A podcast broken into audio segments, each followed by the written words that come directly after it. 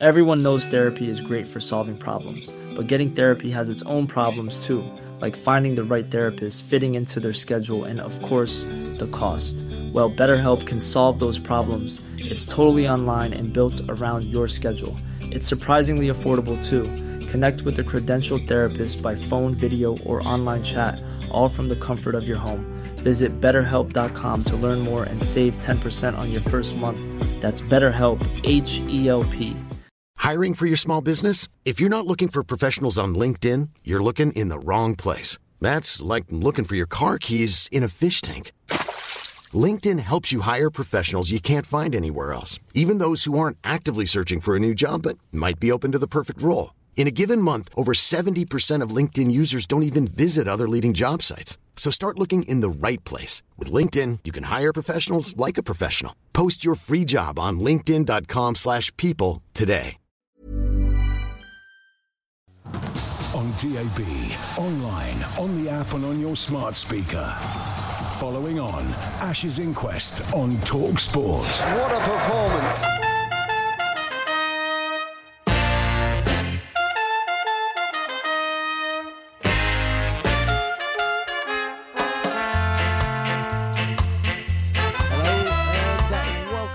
To the Oval. I'm Jon Norman, and alongside Steve Harmison, we will be talking about another high tempo day of Test cricket. It uh, started with a surprise, did uh, day one of the fifth Ashes Test, as at the fifth time of asking, it was a tail, meaning Australia did as they did at the Oval four years ago and bowled. And England got off to a quick fire start, helped along the way by two drops behind the wicket.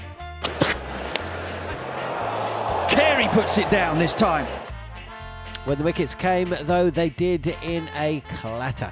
England 62 without loss, and in a blink of an eye, 73 for three. Root chopping on, and both openers gone. But poor fielding once again caused them problems after Carey had put down Brook on five, and uh, boy, did that hurt them. Pulled away, a bit shorter this time from Marsh. Uh, that is a glorious stroke from Harry Brook. The afternoon session went Australia's way, though. Brook, the fourth of four to fall. And despite a breezy eighth wicket partnership between Wood and Woakes, uh, England were bowled out 283, leaving two hours to bowl out Australia. And, well, very little happened. Warner and Khawaja saw off Broad and Anderson, then they saw off Wood and Woakes before the latter came back and got the edge of Warner's bat. How often Warner has made a start, how often he's got to 20, and how he's failed to go on. And this was another instance. It was an excellent catch from Crawley. Australia went on though. They dropped anchor. England tried to change the ball, and after all the excitement of the day, well, kind of petered out. It was Australia's day though, and uh, they're going to feel that if they can have another one like this one tomorrow, then they're going to go on and win the Ashes. So, did England Bazball themselves again today? You're listening to Following on Ashes Inquest on Talk Sports.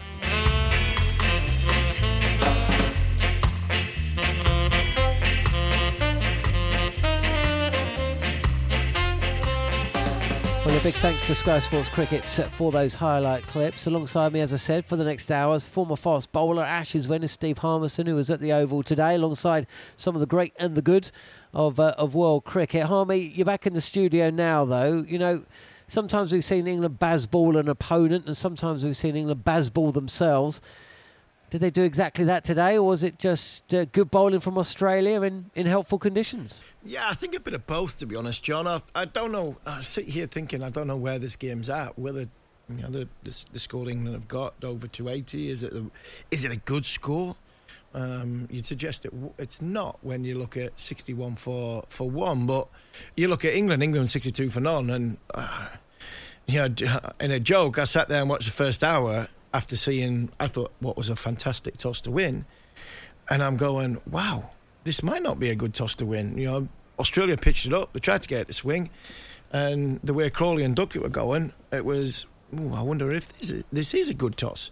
Um, and I, I, got up, I went to the toilet, come back, England are three down. And I wasn't at the toilet very long, and, I, and it completely changed. And I think it completely changed because of Pat Cummins. I think he's took some stick in this series, and I think he was the difference in this in this in this you know this first day of the of the Oval Test match. His bowling, I still can't understand why he's not opening the bowling, but that's for another story. He hit the deck hard. He wasn't pitching and trying to pitch it up and swinging it, um, and he made a completely different outlook of the surface. And then all of a sudden, once Australia had seen that was the way to go on this surface, um, they really give England a hard time. He, they did wise up quickly, didn't they? They were all over the place for the first hour. I also don't know why he doesn't take the new ball. I also don't know how he only took one wicket.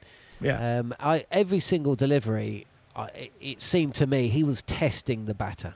Um, and then he went for 32 in two overs. Um, it was uh, it was quite bizarre, really bizarre cricket. At, at, lunch again, 131 for three, and nobody knew what the hell they'd seen. Um, but then at tea, 250 for seven, we kind of were a bit like, mm, um, with you know any innings which sees Joe Root out for five, Ben Stokes for three, and Jonny Bairstow for four, you'd have to say England had actually did pretty well to get up to 283. The reason they did so was because of Harry Brook. I mean, uh, is the Oval a bad catching ground? Because Australia certainly made it look that way. I don't think it's a bad catching ground. I think, I think because of how quickly Australia bowl, the bowlers that bowl, they're different to England bowlers. Uh, they're 10 mile an hour, uh, Mark Wood beside, and when you hit the deck, you, uh, the boat, the fielders look very close. You look at the, there was right behind the Mitch, Mitch Marsh one. I was right behind the David Warner one. That hit them. You know, they, they, they didn't. They, they were they were startled. Bang! That's it. Boosh! That there was a the the way that the the reaction time was very very small when it comes to you know thick off the air, fast off the edge, and bang. So sometimes you have to stand close if you don't feel as though there's enough pace in the wicket to carry. But when when uh, Australia dropped their lengths back, there was a little bit more of a zip off the surface, and I think then the fielders went a little bit further back, and it would have made it a lot easier to catch. But sometimes a horse is bolted, and you have to react off where the, where the ball comes through to the wicketkeeper and through to the to the slip fielders. So I don't think it's a bad catching ground. They just had like England have had some point in this series where they've just dropped catches. Warner's was a you know, fairly straightforward one for a slip catch. Marsh was a fairly straightforward one for a gully catch, and you'd expect them in in international cricket to catch it. So I just thought the way Australia bowled the sort of second hour of that first session, and then in that middle session, which was a lot better and a lot harder into length, rather than trying to pitch up and swing it, I think that possibly put the fielders off because when you go out there, you start the game, the wicketkeeper stands in a certain place, and then as a slip cordon, you you react accordingly of where the wicketkeeper is. And I think for the first hour they tried to pitch it up, it wasn't sort of coming through nicely. And then they didn't sort of react with when Pat Cummins came on and Josh Hazlewood pulled their lengths back. There was a little bit more zip off the surface from that sort of six and a half, seven metre mark. And I think they possibly got caught out in that way, and that's why they dropped the catches. Um, Ian from Liverpool's got in contact. He says, uh, and you can do so as well here on Talksport, 81089 on the text. Call us, 03717 or via social media at cricket underscore TS. And Ian, he got in contact yesterday as well, so fair play to him. He says, Will you now concede that playing Anderson has been a mistake? Has not worked at, at all. Four wickets and three and a bit tests. Um, the test he never played in, we won. Yeah, all valid arguments, and I can't. You can't disagree with the numbers, in. I really can't. Sit here, I'd pick Anderson. I would. F- you've got to forget his age. Jimmy Anderson was number one ranked bowler in the world. What four or five months ago. So you know, we can't have it always. It's he. he the, the thing with Jimmy is, like batters, they go out of form, they go out of rhythm, they go out of nick. And Jimmy looks as though he's fighting against himself. And I think the, the, the, the biggest thing that's against Jim is because everybody looks at the age factor. Forget the age factor. He's still he bowled more overs than anybody else at Old Trafford. You know, he, he still contains and he holds his um, uh, run rate. He does put pressure and he builds pressure for the other bowlers. But normally, what he does is he normally picks a, a bang bang. So Jimmy, you know, what's Jimmy bowled tonight? He's bowled he's bowled seven overs for twenty one. Jimmy's done this many many times. He'll come out tomorrow morning in the first three overs.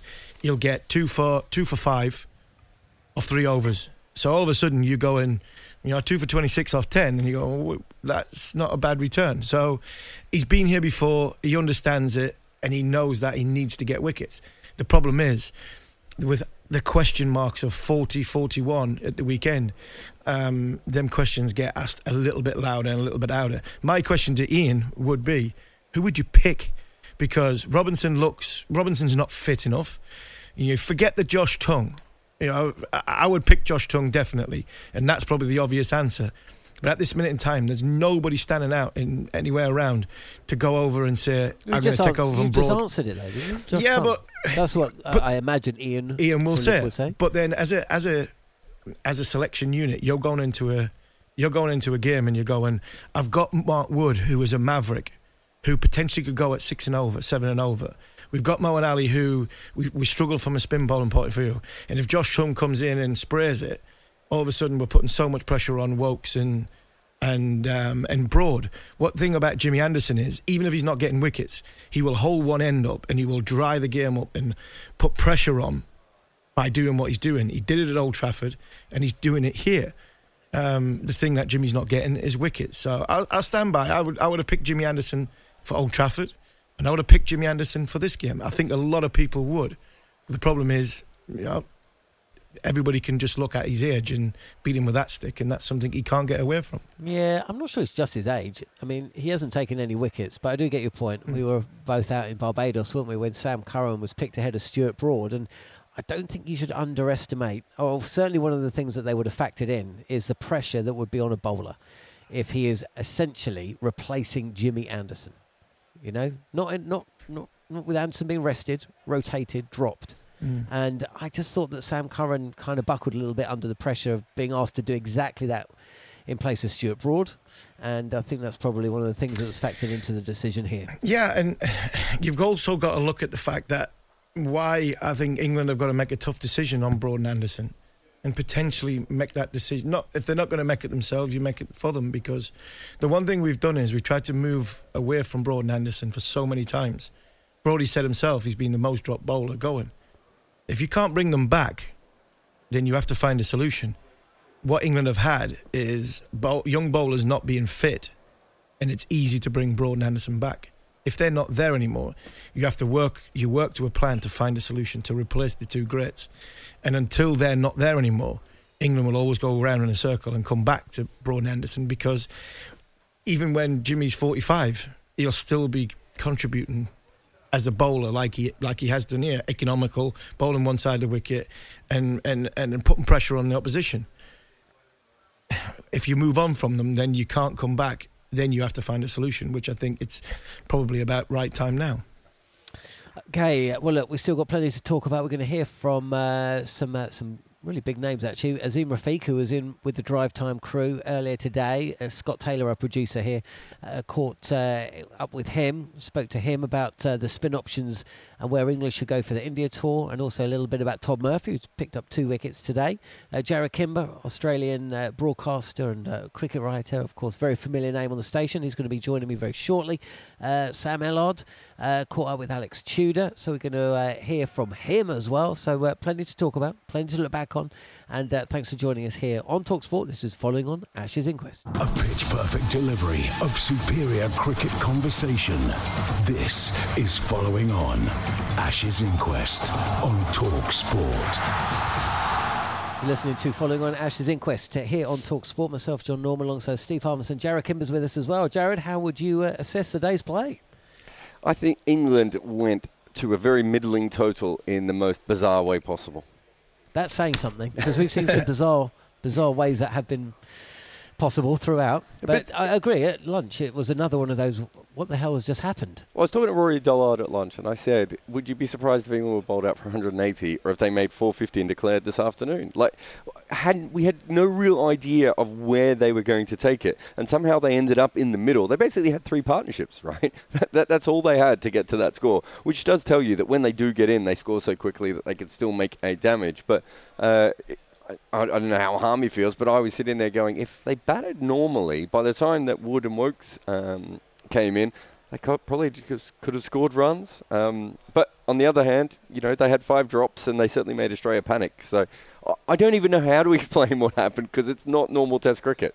Yeah, I was of the same opinion, Jarrod. I didn't. You know, scratching my head working out whether who had the best day, who who did have a, you know, an exceptional day. The one person that did, in my opinion, and he only got one wicket, was Pat Cummins. He took mm. some stick over in Australia. A lot of people call him for his head, but I thought he got the length on this surface, and I thought his bowling changes were spot on. Yeah, I thought he bowled brilliantly. I mean, he looked exhausted, right, uh, for the last test. So I was wondering what we would see from him. But he, he got the word this week he was going to miss some of the ODIs. So perhaps because of that, he was uh, re- regenerated, knowing that he was going to get some days off. Um, but yeah, no, I think you're right. He bowled absolutely beautiful. I, also, uh, they brought the field up at times. They brought the deep point up. It wasn't the uber defensiveness that we've seen from Pat Cummins, which shows a little bit more flexibility in his captaincy than we've seen at times. Um, but yeah, I thought Australia other than maybe the Wood and Woakes situation where they did get a little bit um, away from themselves and the five drop catches, I thought most of the time Australia did very well in that innings. And the way they went about the innings, I mean, some would say that you're inviting pressure on yourself because uh, Australia batted out 25 overs. You could see where they were going, what they wanted to do. It was it's how they've been playing for most of the series. But that's the kind of way that England have found themselves in the past, getting themselves unstuck because Australia, as things stand, yep, one down at stumps is what you want, but they batted so slowly again. You know, a couple of wickets in the morning, and you know they haven't really taken advantage, possibly, mm. of uh, of the situation that they actually forced upon England and got themselves into. No, I, I know what you mean, but the ball wasn't doing a lot, and it's now quite old. You're not going to expect it to do that much more tomorrow. Um, they've got probably their two best batters in the series um, at the crease, with Head to come, Smith to come, Mitch Marsh to come. It's not they're not in a bad position at all. I just don't think we're going to see them. I mean, Warner's the only guy in that top three who's going to bat really, really aggressively. Um, and they went for a night watch as well, not a night hawk, um, an actual night watch. Although surely Mitchell Starc would be great to night hawk it if he ever needs to. Uh, but yeah, no, I've got no problem with the way they batted. I think they were very sensible. I think looking back, you know, as I said, England could have tried something. A different England side could have tried something similar, not this England side. And Jarrod, what about Todd Murphy? He, we seen him bowling at lunchtime, getting himself ready to, to come into the equation when Moeen Ali was there. Um, Long term future, ticking the box. Has he got? Has he got what it takes to probably possibly play with Nathan Lyon if you do play two spinners in a subcontinent, but potentially take over from him?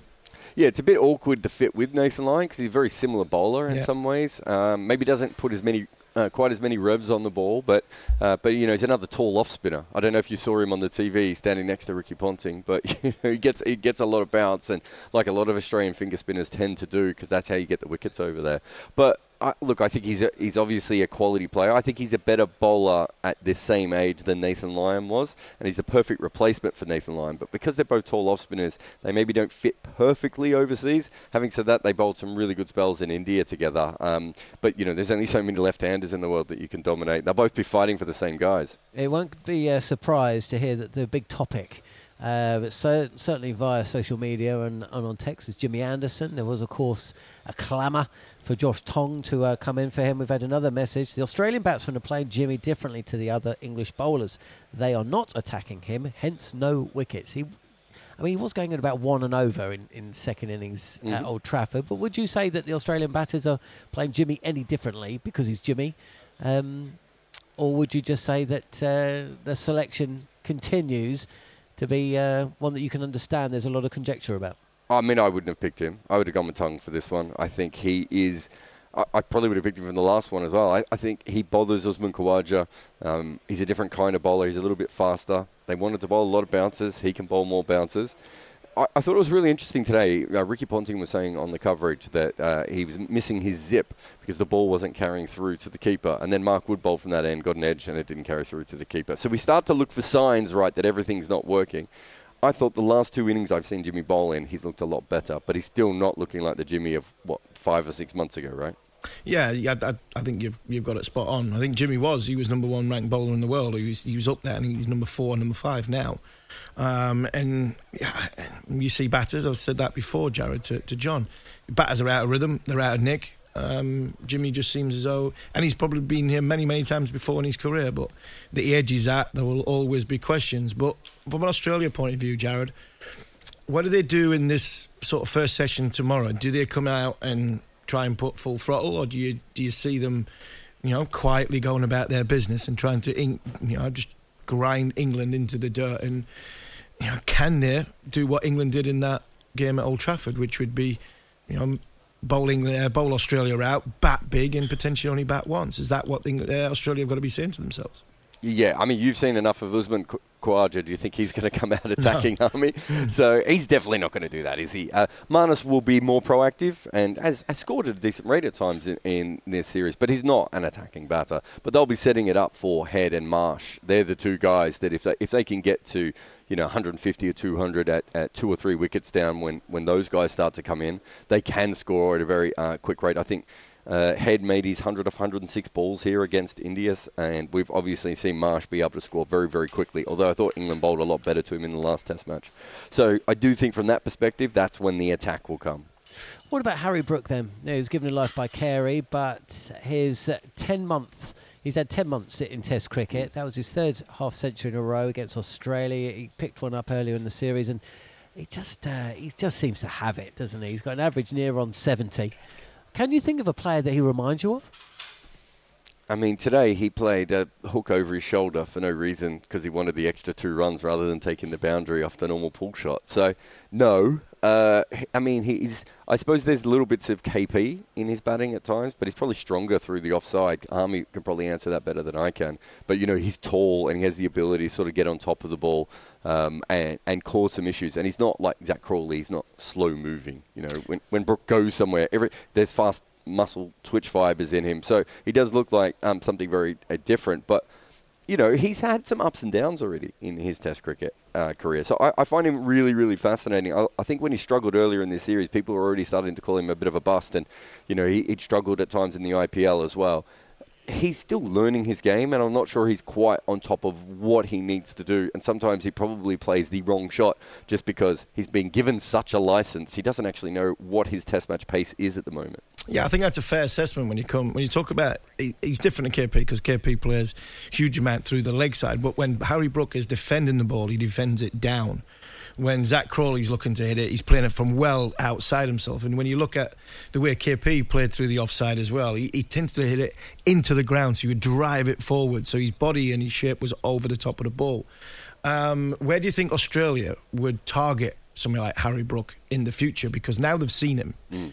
Where do they go? Because when England come to Australia in two years' time, I would imagine Harry Brook would be the biggest one that the Australian bowling unit bowling group will not have nightmares about, but he'd be the, the, the, sort of top of the name of the list. Where the if we get him, we've got a good chance of winning the Ashes back or retaining the Ashes.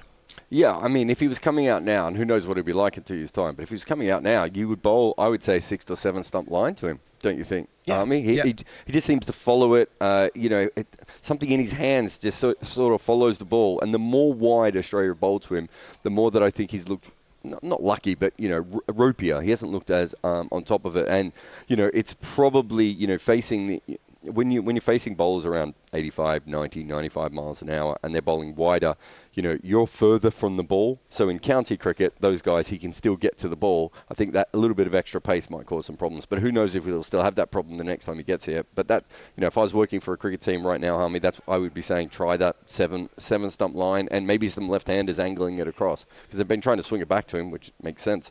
But I wonder if actually doing the opposite and angling across might be their best bet. Brilliant stuff. Uh, Jarrod, thank you. Um, you'll be back at some point. Uh, I'll be joining you for a, uh, a beverage in about half an hour on the roof terrace after a late uh, like late call up. Thank you very much. Uh, Harmy, don't go anywhere. Um, you've been here all day and you'll be back here tomorrow as well. But uh, we've still got plenty to talk about. We're going to hear from uh, Alex Tudor, who uh, was alongside you today, and also Azeem Rafiq as well, who's going to be looking ahead to uh, that India series. Um, do you realise England aren't going to play a Test match here in England for another 11 months after this one? So we need to make sure we savour every moment, even uh, even if it uh, means Australia go on and win. We'll see. Either way, it's been Australia's day, um, but still plenty to talk about here on following on Ashes Inquest. Here's a cool fact: a crocodile can't stick out its tongue. Another cool fact you can get short term health insurance for a month or just under a year in some states. United Healthcare short term insurance plans are designed for people who are between jobs, coming off their parents' plan, or turning a side hustle into a full time gig. Underwritten by Golden Rule Insurance Company, they offer flexible, budget friendly coverage with access to a nationwide network of doctors and hospitals. Get more cool facts about United Healthcare short term plans at uh1.com. Ryan Reynolds here from Mint Mobile. With the price of just about everything going up during inflation, we thought we'd bring our prices down. So to help us, we brought in a reverse auctioneer, which is apparently a thing. Mint Mobile unlimited premium wireless. Ready to get 30, 30, bit to get 30, bit to get 20, 20, 20, bit to get 20, 20, bit to get 15, 15, 15, 15 just 15 bucks a month. So, Give it a try at mintmobile.com/switch. slash $45 up front for 3 months plus taxes and fees. Promo rate for new customers for limited time. Unlimited more than 40 gigabytes per month slows. Full terms at mintmobile.com. Hiring for your small business? If you're not looking for professionals on LinkedIn, you're looking in the wrong place. That's like looking for your car keys in a fish tank. LinkedIn helps you hire professionals you can't find anywhere else, even those who aren't actively searching for a new job but might be open to the perfect role. In a given month, over 70% of LinkedIn users don't even visit other leading job sites. So start looking in the right place. With LinkedIn, you can hire professionals like a professional. Post your free job on linkedin.com slash people today. On DAB, online, on the app, and on your smart speaker. Following on, Ashes Inquest on Talk Sport. What a performance! England bowler Moeen Ali, uh, one of the moments of the day, really. We saw Nathan Lyon hobble off at, at Lords. It wasn't quite as dramatic as that, but uh, he has sustained a right groin injury on the first day of this fifth Test match, and he will be continue. He will continue to be assessed throughout the week. Didn't uh, field in the evening session here at the Oval. And let's hear from the former Yorkshire spinner Azeem Rafiq, uh, who was on with uh, Leanne Sanderson and Darren Bent this afternoon on Drive, and uh, spoke to our producer Scott Taylor, and uh, began by saying that all-rounder Moeen Ali, that is, will be more than useful. Uh, if selected, if he comes out of retirement for the what would be the third time, uh, for England's tour of India at the start of next year. I would have loved him to have gone to India because actually after the gap and the first three Test match, it looked like he was starting to, you know, get his old self back. But you know, he's made a decision, he, um, and England needs to find spinners. Mm, looking ahead to India, then it, England next have five tests in India. Moeen's obviously probably won't be part of that squad now. He's retiring after this test. How big an absence will that be, especially because Leach might not be himself. You never know what a bowler's like coming back from a stress fracture. So England's options are going to be quite limited. Yeah, I think it's going to be challenging, and I, would have expected India to produce uh, turning pitches. Young Jack Carson from Sussex is mm. someone that looks really good, but you know, away from that, what are the options? Um, and if Jack Leach is not fully, you know, fully fit, uh, what do we do? And that that's why you know when when the SOS went to Moeen and look you know he's he's ended up contributing a little bit and stuff. I you know I, I, it wasn't something I would have done mm. uh, because you know it it's taken three Test matches uh, for him and Johnny to get ready for the fourth, and we've lost the Ashes. So uh, and also the message that it sends to everyone in county cricket is you know is uh, questionable throughout. So again, um, you know apart from Jack Carson, and I don't know if there is any other names that mm. spring up that I don't really know where England are going to go. Sounds like Tom Hartley might be part yeah. of the squad. Whether an Indian tour is something that he's ready for, not sure. Yeah, uh, Tom Hartley's especially one that bats a bit as well. And there's no like genuine option apart from Leach, which is quite concerning. Let's talk about Todd Murphy. What have you made of Todd Murphy in the last couple of well, last series so far since Lyon's injury, I guess? Well, I mean, uh, Pat Cummins has not trusted him, has he? Um, you know, he uh, didn't ball him at Headingley at all, and then left him out at Old Trafford, um, and it showed the Australian bowling attack just going away from Todd Murphy. They spent their whole career bowling with Nathan Lyon, and you could see that they were all confused. I mean, I was up at Old Trafford. I don't think I've ever seen an Australian team look so terrible in yeah. the field, uh, and I think a lot of it is because they don't know how to bowl without Lyon. So you know, Pat Cummins doesn't trust him. He he looks a good bowler. He had a good start in in India. But whenever you're coming after such a world class spinner, mm. everyone wants you to replicate that. And uh, Australia took so long after Shane Warne to find another one, and now I don't know how uh, that's going to be something that's going to weigh heavily on Todd Murphy. And obviously, not not being aware of the character, he's not the he's not the same type of bowler. Uh, as Nathan Lyon. He's a little bit, you know, a little bit shorter and a little bit more sort of. There's not as much top spin as uh, Nathan Lyon. So my gut instinct says that uh, he might struggle in Australia uh, in Test cricket. So um, yeah, it'd be interesting to see how he goes this Test match if if the clouds go away and there's a, there's uh, some batters back for a while. I mean, your thoughts on Ali? I mean, I mean, it's not that you bowl much spin in your time, but uh, I'd imagine even with a you know six or seven pace run up, that's not really going to be possible if you've got a, a groin injury. No, I'd be very surprised if Moeen, the way he, the way he was moving, I'd be surprised if he if he takes part any further in this game, other than to potentially bat at number nine or number ten and, and try and slog a few. Because we've got to remember there's no um, no runners in in the batting, so he can't bat number three. So that's a blow. Who bats at number three? Does Joe go up one with what happened to Harry Brook and the way he's playing? There's an argument to say the way Chris Woakes is playing.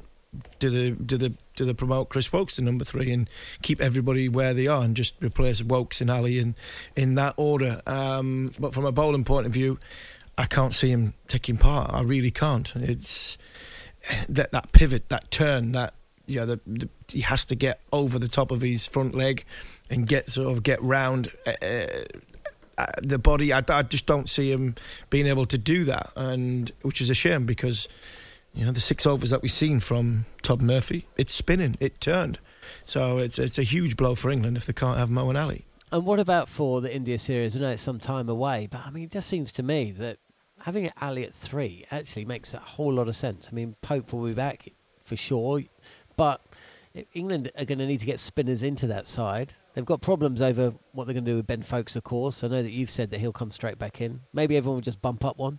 Um, but essentially, I mean, England are going to have to pick two of them. So one of them may as well be Ali. Can they convince Moeen Ali to go to India? Um, well, he kind of flat. He kind of. Uh, there was an interview in the Daily Mail with um, Adam Patel, and Moeen was saying pretty much no chance. I think yeah. he signed up for an SA. I know he signed up for an SA twenty side, yeah. which is slap bang in the same time. Although, you know, I don't know. You just you can't rule anything out it these days. It, it, depends on uh, on Ben Stokes whether he can convince him like he did for the Ashes, whether England want to convince him at this minute in time. The, the cupboard is very very threadbare, and you've also got a, you, you've got a bowler in Jack Leach who's coming back from a stress fracture um, he, he, suffers from Crohn's, which is a, a, disease which obviously hampers the immune system. We go to when you go to the subcontinent, India, Pakistan, Bangladesh, that you're always susceptible to, to sort of illness. And Jack, uh, it's happened to Jack before, so you've got to factor that in. I look at England's next cabs. Tom Hartley, is he ready? Jack Carson, like you said, you know, Patterson-White. These bowlers who have been bowling in county cricket they haven't getting a chance because the selectors deem that they're not good enough or they're not ready from an age point of view in sort of Carson's in in, in Jack's in his case. So it's gonna be it's gonna be whatever happens is gonna be a huge gamble.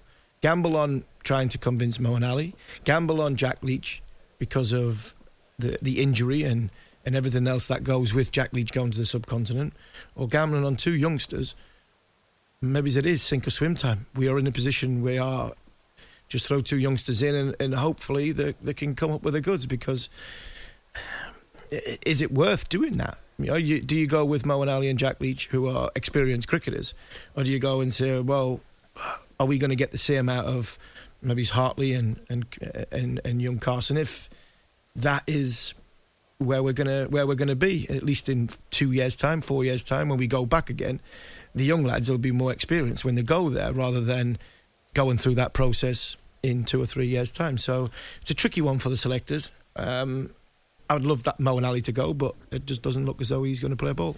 Do you think that England change their tactics tomorrow then? If Ali can't play, we saw how difficult it was to get Anderson away.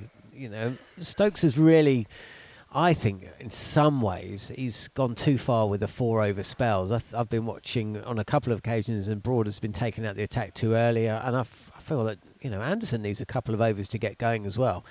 Do Stokes turn around and say, "Look, we're going to change things up. Jimmy, you're going to bowl a good eight or nine over spell at one end. Just keep things tight. I don't want you to take wickets. Well, obviously I want you to take wickets, but it's not about that. It's about restricting the runs and almost using him uh, uh, in the same way that you, you would use a spinner. Yeah, I agree with that. But I think what you were doing tonight is completely what you opposite to what not opposite, but different to what you'll do tomorrow. Because tonight we were trying to get wickets. Yeah. So we're trying everything we possibly could. And four overs, you're not getting a wicket, bang, off. Get somebody else on. See if we can try and change something to get a wicket, to go bang bang, and then all of a sudden sixty for three we we we've had a you know a decent go at Australia. So I think that's why the four over spells were were, were utilised tonight. Tomorrow, I can see Jimmy bowling longer spells because he isn't going anywhere. Even though he's not looking that threatening from a wicket taking point of view, he's not going anywhere. So you can bowl one side of the wicket and dry it up. Um, an attack from Mark Wood, an attack a little bit from from uh, from Stuart Broad. The problem I've got is when they go to the bouncer route, who then does that? Because Woakes doesn't look as though he's that he's that comfortable doing it. Jimmy, well, shouldn't be doing it. Stuart, he does it, but I think he does it a little bit under protest. And then you can't keep flogging Mark Wood by bowling bouncers. If, let's say, Travis Head gets going, Steve Smith gets going, and we go to Plan B, Moeen will be a huge miss tomorrow afternoon if two Australian batters get in between sort of lunch and tea. You're listening to Following on Ashes Inquest with myself, Jon Norman, and Steve Harmison. Hitting you for six with top order cricket conversation. Following on Ashes Inquest on Talk Sport. You're listening to Following On Ashes Inquest with myself, Jon Norman, Steve Harmison alongside me. We've already been uh, joined uh, by Jarrod Kimber. We've heard from Azeem Rafiq, the former Yorkshire spinner. Um, Alex Tudor was alongside you, Harmy, here today. Uh, Goughie as well, I believe, in, uh, in good voice as, as ever. But uh, Alex Tudor was uh, speaking about Jimmy. it seems to be the main point of conversation from a lot of the people trying to get in contact with us here on the, show.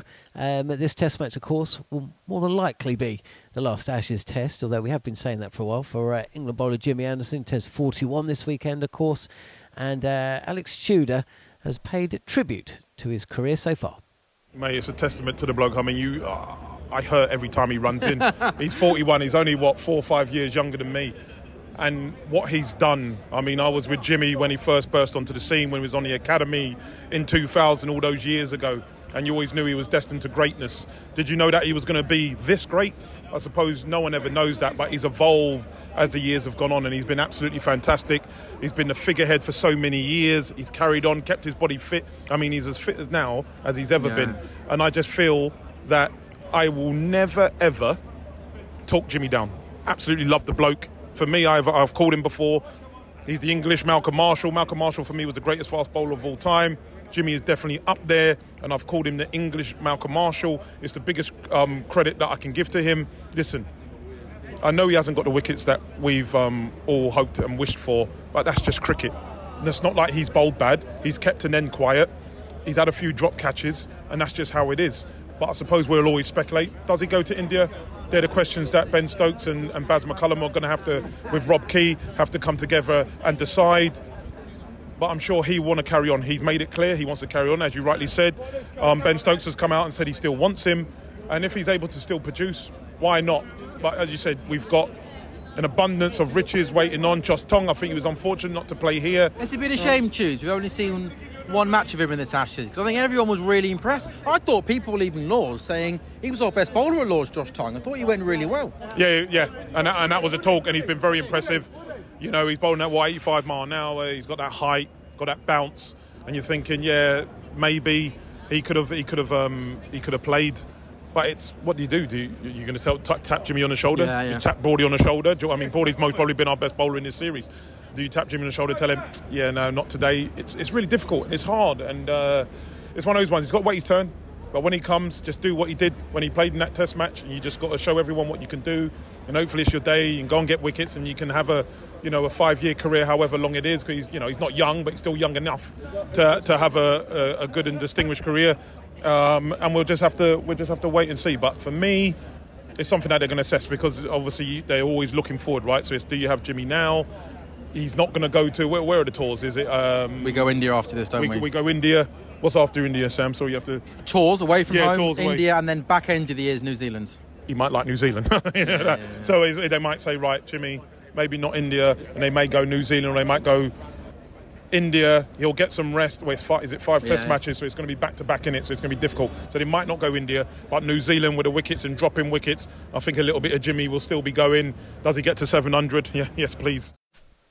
So come on then, uh, Harmy. Who else is here today? Who are you catching up with? Uh, who, you, Monty. who are you avoiding? Yeah, Monty was there. Goughie, Goughie was on top form as usual. Uh, Tufnell, Vaughan and McGrath did the, the lunchtime fill at the green room. Me and Goughie did tea time. Um, it was a nice day, really nice day. Lee Westwood, um, Johnny Herbert. It was just a, it was a nice afternoon. It really was, and it was I think it was buoyed by the cricket because we have seen some some decent cricket. This series has been great because the ball has dominated the bat for large parts of it, um, and that always makes for, for entertaining cricket. And Jude's, you know, talking he's talking spot on about about Jimmy. You, know, you can't talk him down because he's of what he's done for the game, um, and but I always come back to the same saying you know, you're always a better player when you're not playing. Ben Foakes has had that so far this summer. Josh Tongue's having that at the minute when England are struggling to get wickets. What I'll always say about the bowling side of it is we've tried young bowlers. We've tried people who have got so much talent, but they've never stayed fit enough, fit enough for long enough for either one their bodies weren't good enough, their lifestyles weren't good enough in one or two in one or two people, and the reason why Broad and Anderson we always go back to them is because they are still the very best at keeping themselves in a position where they're always consistently up for selection. So I'm I'm happy to say Josh Tongue. I'd love to have played him, but what's to say he'd getting injured and and and then you go back to Broad, you go back to Anderson. So I think you've always got to be careful when you're selecting sides. I would, you, know, you would, you would love Josh to play, um, and but is right. He might have to wait his turn. Like I said earlier on in the show, it might take for us to make a tough decision on both Broad and Anderson that we don't, we can't go back to them because they're not there anymore. And then we have to find a solution to where we go and go forward because that's the nature of where England's cricket has been over the course of the last three or four years. Jon, we were sitting in, in the West Indies. You mentioned Sam Curran earlier. Ed Smith tried to get rid of Stuart Broad, tried to get rid of Jimmy Anderson. And we are three, four years down the line and we're still saying. You know, still trying to get rid of them. Still trying to get rid of them. but the reason why we're picking them is because they're consistently there for selection. Not not everybody's like that. So you can go on names, exciting talent, huge prospects, but they don't put runs of games together. You know, Ollie Stone injured again, Josh Archer injured again, Mark Wood. How long is he going to put this little run together? Matt Fisher came with a whirlwind. In, you know, hasn't put a consistent run together. Saqib Mahmood injured again. All this comes with round back in a circle like what I'm talking about, Broad and Anderson will always put themselves up for selection. Okay, talking about tough decisions. Only 79 overs again today. What Harmison. does the game have to do? I know that Ali probably would have bowled a couple of quick uns, but, but even still, 83 overs maybe. If he had been bowled, maybe. That's pushing it. What what do we need to do? ICC have got to chuff the umpires on. It's the umpires that drive the game. You umpires have got to drive the game forward. Make sure they're in a position make sure the fielders are in position, make sure they're hurrying the bat, the batters up, make sure they're the ones that that drive the game. I know TV and you, you've got ad breaks and you've got all the stuff, stop people coming on with, with, with sort of drinks and gloves and everything that goes with that. But 80 overs in a day, less than 80 overs in a day is criminal. People are paying a lot of money, an, an absolute fortune. I'm to sound like an old man here, but well, I am an old man, but it's just not good enough a lot of talk in that last Test match about going to the sixth day. You just got to make sure you bowl the overs. In Joe Root, did he have a point when he said, "Well, if you play at eight o'clock, we play at eight o'clock." That might be one solution. You've tried to hit them in the pocket. That doesn't work. I think it's got to come from the umpires. The umpires have got to drive the fact that they've got 30 seconds in between each each over. They get in a position, and once they're in a position, the bowler's got to be ready to bowl. The batter's got to be ready to bat, and you get on with the game. Well, you know, we've been talking about it long enough. Uh, okay, so looking ahead to tomorrow, what do England do? Because there is uh, every chance that this pitch would have eased out a little bit tomorrow. Conditions overhead should still be pretty bad, or good if you're a fast bowler, mm. but no Moeen Ali. Um, and of course, you know, these bowlers have bowled a lot of overs in the last six weeks. This is not ideal timing to be a man down, but of course they have gone gone in with the extra extra bowler because uh, Stokes can't bowl. So how do England go about things for the first uh, first hour or so? I think they've got to try and attack and get wickets. I think that's that would be the big the big thing. I think they've got to bowl that little bit fuller length. They've got to risk that they're going to get driven. They've got to risk potentially going to the boundary to try and pick up early wickets. I don't think this is a, a, a easy wicket to start on. So if you get a wicket, then you crowd a batter, bang bang could be the way to go. Um, and then if there's a partnership builds, you can see Jimmy bowling, Jimmy Anderson bowling and a longer spell. because Jimmy has this great way of attacking and being attacking and defensive at the same time because he's meticulous with his lines and lengths that he he attacks outside off stump but he doesn't go for too many runs and I think building pressure up from that end like that will maybe make a false shot then all of a sudden you can attack from both ends and make sure that if we do get an in in in we capitalize because we haven't got a huge amount of runs to play with and that for me would be the first hour. Go hard, go early, and try and get wickets. And then in the second hour, if that hasn't worked, then you can go to a little bit more defensive. Can you see Australia batting at stumps tomorrow? If they are, that's it. I think that would be more or less game over. I think there would be they'd be ahead of England by what forty or fifty runs. Um, and with Moeen Ali not being able to bat and not being able to bowl, England effectively with ten men. I, I, think if they take a big enough lead into that, because their bowlers are more suited for this surface than our bowlers, because our bowlers are not quite as quick and kiss the surface, where they're two of their bowlers who have been very effective have um, have hit the surface and getting something out of the wicket, and they've got a 90 mile an hour bowler like Mitchell Starc who can blow the tail away. Okay, good stuff. We'll be back here 7 until 8 tomorrow uh, evening on Talk Sport. You'll be back in the green room with Goughie and your old mates uh, for much of the day, and we'll both be watching and hoping that uh, this Ashes series can continue, that England are batting, hopefully by tea. But uh, thanks for listening to Following On Ashes Inquest. Mom deserves the best, and there's no better place to shop for Mother's Day than Whole Foods Market. They're your destination for unbeatable savings, from premium gifts to show-stopping flowers and irresistible desserts. Start by saving 33% with Prime on all body care and candles. Then get a 15-stem bunch of tulips for just $9.99 each with Prime. Round out Mom's menu with festive rosé, irresistible berry chantilly cake, and more special treats. Come celebrate Mother's Day at Whole Foods Market.